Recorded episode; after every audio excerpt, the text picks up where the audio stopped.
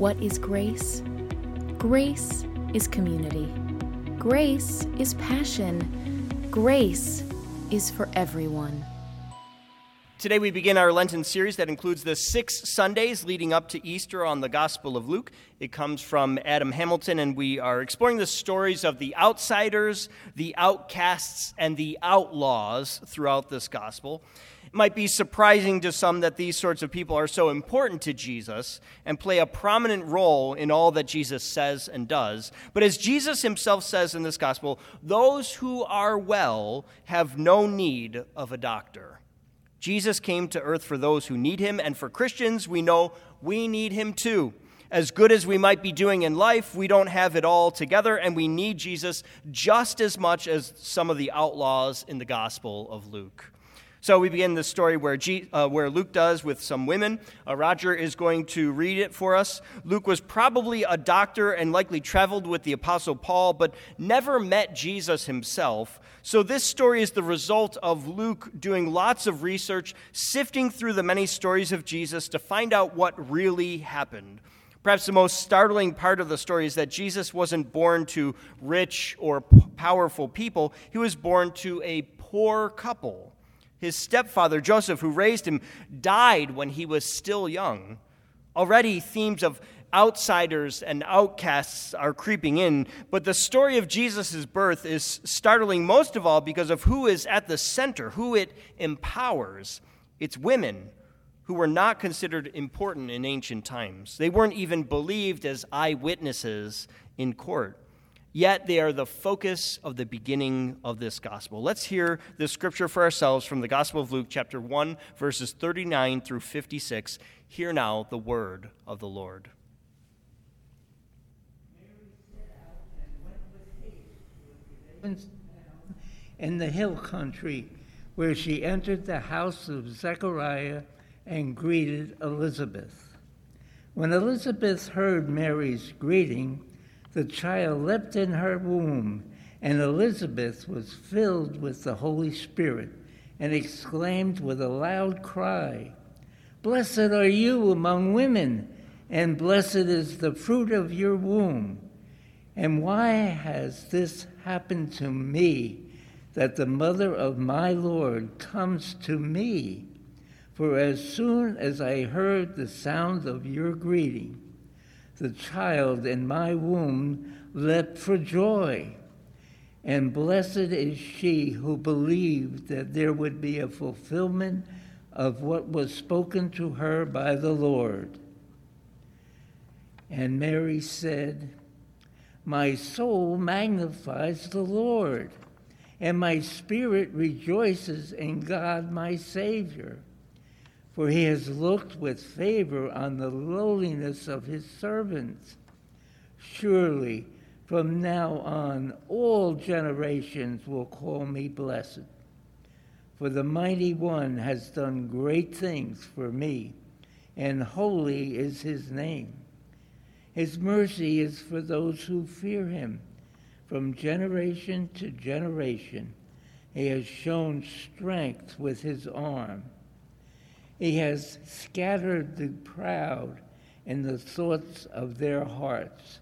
He has brought down the powerful from their thrones and lifted up the lowly. He has filled the hungry with good things and sent the rich away empty.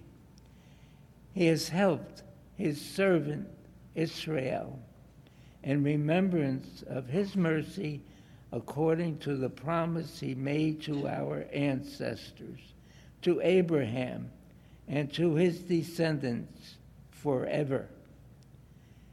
And Mary remained with her for about three months and then returned to her home.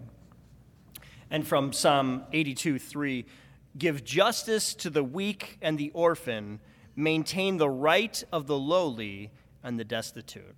This is the word of the Lord for the people of God. Thanks be to God. Let us pray. Lord, make us an inclusive community passionately following Jesus Christ. Change hearts and lives as we consider the story of Mary, Elizabeth, and all those who put at the center of the story of your redeeming love. Bless us now, and may the words of my mouth and the meditations of our hearts be acceptable in thy sight, O Lord, our rock and our Redeemer. Amen.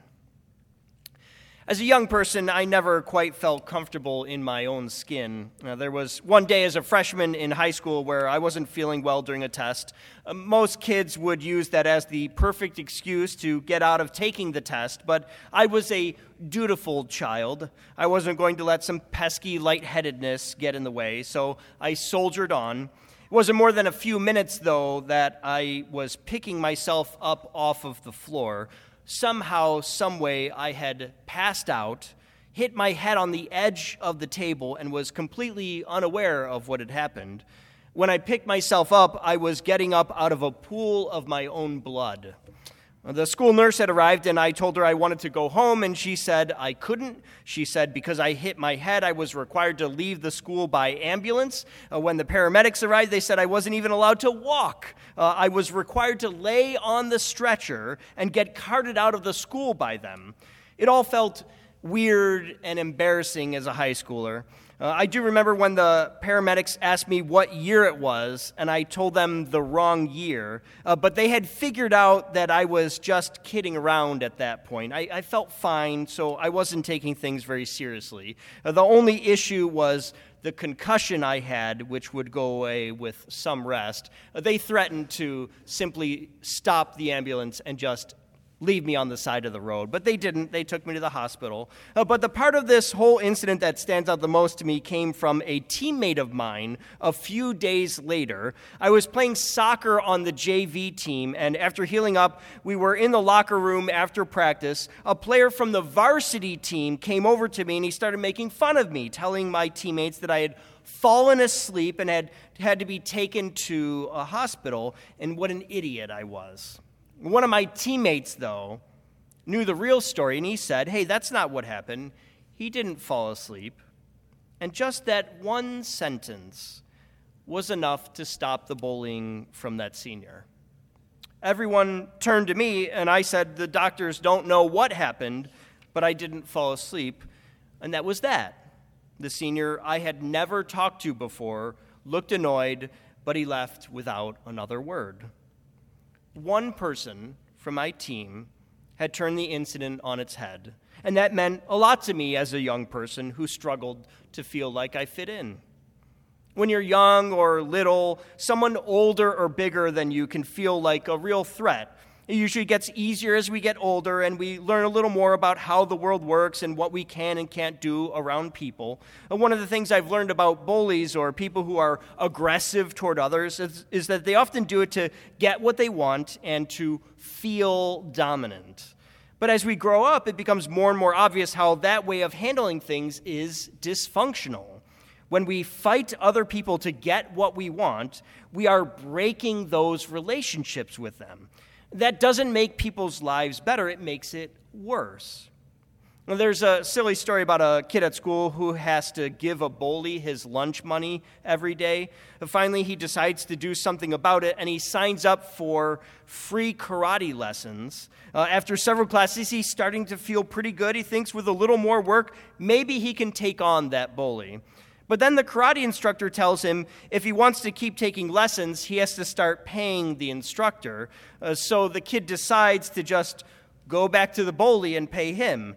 It costs less and it's just easier, right? But that doesn't sound like the life that God calls us to, does it? At times, we all have to deal with bullies and abusers in our lives. What are we supposed to do?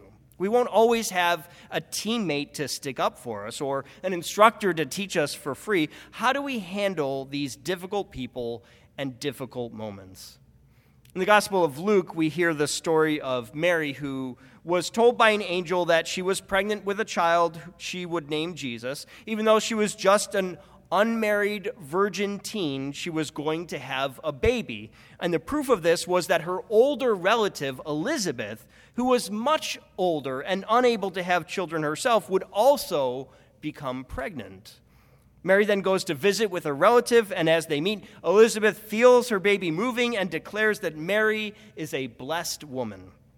Elizabeth's story is less well known than that of Mary, since we tell Mary's story every Christmas, but it's a pretty amazing one. Her husband is a priest and has a once in a lifetime chance to go into the temple of God and serve by lighting the incense. When he does this, he sees an angel, just like Mary, and the angel says he'll have a son and will name him John. We know him as John the Baptist.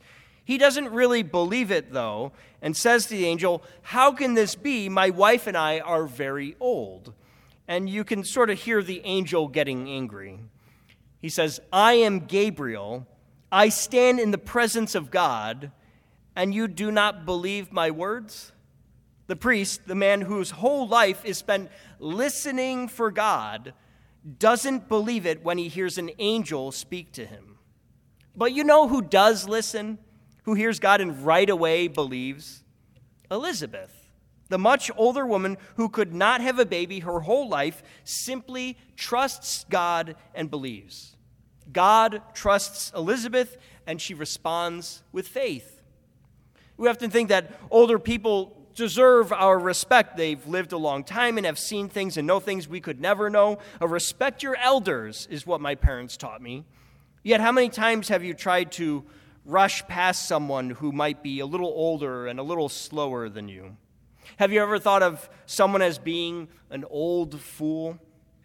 I like to remind myself of a little scripture called the Ten Commandments, one of which says to honor your mother and father. We usually tell that to little children, but that's not who that commandment was originally intended for. Originally, it was for the sandwich generation, people who had children and older parents. Some ancient societies would just abandon the older generation. If they were no longer contributing to the community or they were sick, they would simply leave them for dead. The stories from the Bible point in a very different direction, though. Over and over, a person's worth is not measured by their production or contributions or their wealth. They are worthy pure and simply because they are the children of God, no matter how old they might be. Right at the start of Luke's gospel, people that are older, who might otherwise be considered an outcast because they can't produce children or make more money, are put at the center of the story. They matter to God. And then Luke slides into, into a story not of an older priest who doesn't quite believe God's words to him, and an older woman whose society might discard, but the story of a teen girl. Mary is unmarried, she's still a teenager, and she is pregnant. I can't think of a situation that would make a person more vulnerable. I imagine that in some ways Mary would not feel particularly blessed despite the words of blessing from the angel. She would have been shunned by her community for her pregnancy. I've heard more than once people being skeptical of a virgin birth. Back then, it had been hundreds of years since anyone, any prophet or follower of God, had said they heard a message from God. And here is a 14 year old girl saying, Hey, I just got a message from an angel, and by the way, I'm pregnant. I wouldn't be surprised if her parents just didn't know what to do with that. Beyond skepticism, I'm sure some thought she's lying or that she was delusional. Yet Luke describes to us a story of a young girl whose society would not respect and who needs help. She needs the people around her to support her, or she or her baby might not make it. Mortality rates were terrible back then. One in 40 women would die giving birth and one in three babies would die being born. She needs help. And Luke reminds us that a girl like Mary is exactly the person God stands for and assists. I think of all the confirmation classes I've worked with over the years, I'm up to something like 19 classes now, full of young teenagers that have a wide open view of the world. I remember one class, I asked them, if you could change anything, what would you change about the church? And the first answer was to turn pews into big, fluffy chairs, making them really, really comfortable. I like that. I, I, thought a lot of people could get behind that idea, but they didn't stop there. They kept going and they said, we should take those extra comfy chairs and suspend them from wires from the ceiling. I thought, oh boy, I don't think people are going to go for that. But I love the creativity. I love how many ideas for ministry and caring for people have sprung from the young people of the church. I think of sports ministries and coffee shops and all kinds of things that got their start from a young person that said, Hey, I think if we do, did this thing, it could touch someone's life. It could reach somebody like me that really needs to know that God loves them. I know one of our own here in the Grace Sunday School program said, We need a good kickball game here at Grace, and it's going to happen soon. I know that event will draw people together, help us connect with each other, and maybe even draw in uh, some new people to the church. Young people are a gift, but sometimes we get stuck seeing a mistake that was made or a moment of immaturity, and we judge them and treat them as if they are worth less than adults. But that is not what God says. God lifts up the lowly, the marginalized, the outsider, and the outcast and says, You are mine. You belong. You are a blessing. Whether you are young and maybe feel like you don't belong, or are older and feel discarded by the world, here, God says, You matter. It means we as a church advocate for the health of pregnant teens and health care that maintains the dignity of all people. That's how we stand up to a bully and declare to the whole world that all people are loved by God. I shared this story once before several years ago, but it really speaks to the idea of lifting up the lowly, especially children. Uh, there was a mother who had two children and was just returning from a trip celebrating Christmas with family. It was exhausting in all the usual ways, but even more so this year because this woman, Alana, was pregnant, very pregnant, pregnant to the point where she could have a baby at any moment. So, returning from this trip was good, but it also meant that the kids were overstimulated from traveling on Christmas. Her daughter wanted space, and her son wanted to push every button of hers he could. Uh, as her son tries to leap from the coffee table to the couch, Alana is exhausted, parenting as best she can while laying down. She tells her son, Don't bug your sister, stop it now, and no jumping. As she gets down to her son's level to look directly into his face to tell him to stop once again, he beats her to it and he yells at her, Stop! Now she's mad. She feels like she's done every positive parenting step she can, and still he's telling her to stop. But suddenly, a light bulb goes on. Her son is not doing anything different from what she is doing. He shouts, Stop, the exact same way she shouts, Stop.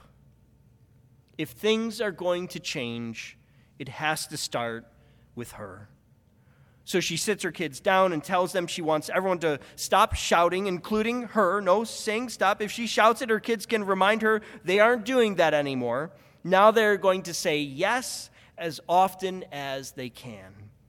It works out beautifully. There's an instant change in the home. Part of it is science. It's hard for a child to understand stop and to know what they should do instead. Now, instead of calm down, she starts to say, Take a deep breath. We can work through this together. Instead of leave him alone, she says, Come over here and spend time with me. Instead of, this is nothing to be upset about, she shares, I can see this is hard. Let's see if we can work through it together. It's a shift away from what is not being done to what can be done. That, I think, communicates love. It's Mary celebrating what God is doing, not bemoaning all the difficulties she has to go through.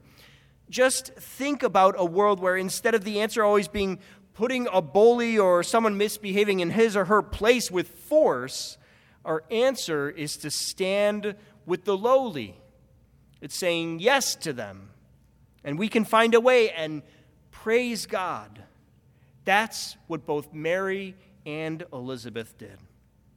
This is not just about the world being a nicer, friendlier place by stopping bullies, although that's a pretty nice thing to do. This is about the message Luke shares with us about who Jesus is. Jesus wants us to treat each other the way God treats us. God doesn't care about the powerful elites, He cares about those of us that can see we need help. He cares about lifting us up and giving us a place to belong. And that place is here in the church, where no matter who you are, we know you matter to God and to us. Amen? Amen. For everything happening at Grace, check out our website at gumc.org.